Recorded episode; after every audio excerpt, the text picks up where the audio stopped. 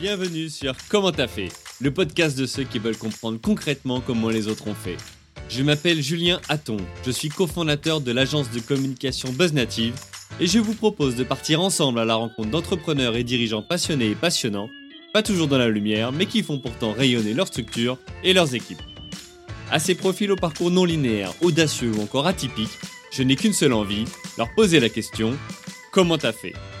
Si vous aussi auditeur, vous rêvez de découvrir les coulisses et le quotidien de nos invités, que vous soyez entrepreneur averti, débutant ou en devenir, abonnez-vous et embarquez avec moi chaque semaine pour des épisodes d'une heure qui vous feront gagner des années d'expérience.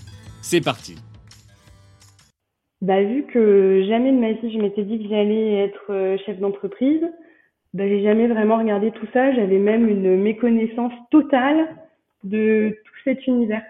Mmh. Et en fait, tant mieux, c'est euh, toute ma naïveté que j'avais, euh, je pense qu'elle était nécessaire à ma réussite.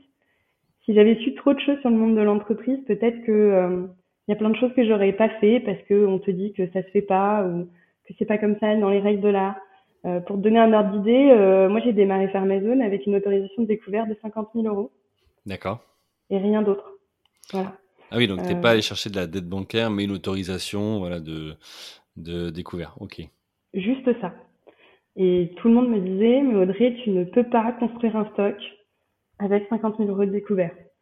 Hmm. Ben, si tu peux. Alors c'est dur, c'est sûr, ça t'oblige à avoir une rigueur euh, de dingue, mais, euh, mais c'est possible. Voilà.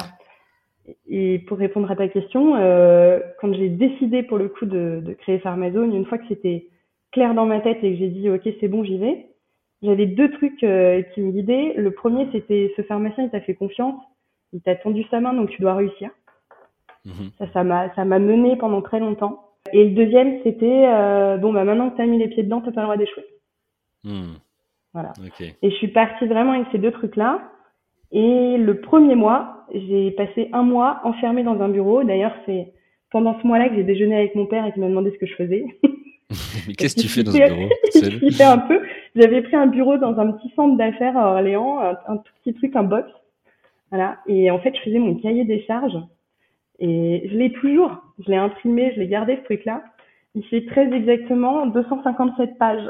Waouh, ok. D'accord, donc tu as, vraiment tout écrit, quoi. J'ai tout écrit, tout imaginé, tout ce qui pouvait se passer. Euh, mon site, il était pensé euh, au millimètre.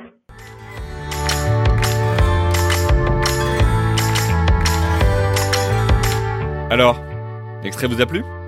Restez connectés, l'épisode entier arrive très prochainement. Pour en être informé, abonnez-vous au podcast Comment t'as fait sur Apple Podcast, Deezer, Spotify ou toutes les autres plateformes d'écoute. Rendez-vous sur commenttafait.fr pour vous inscrire à la newsletter. Salut les amis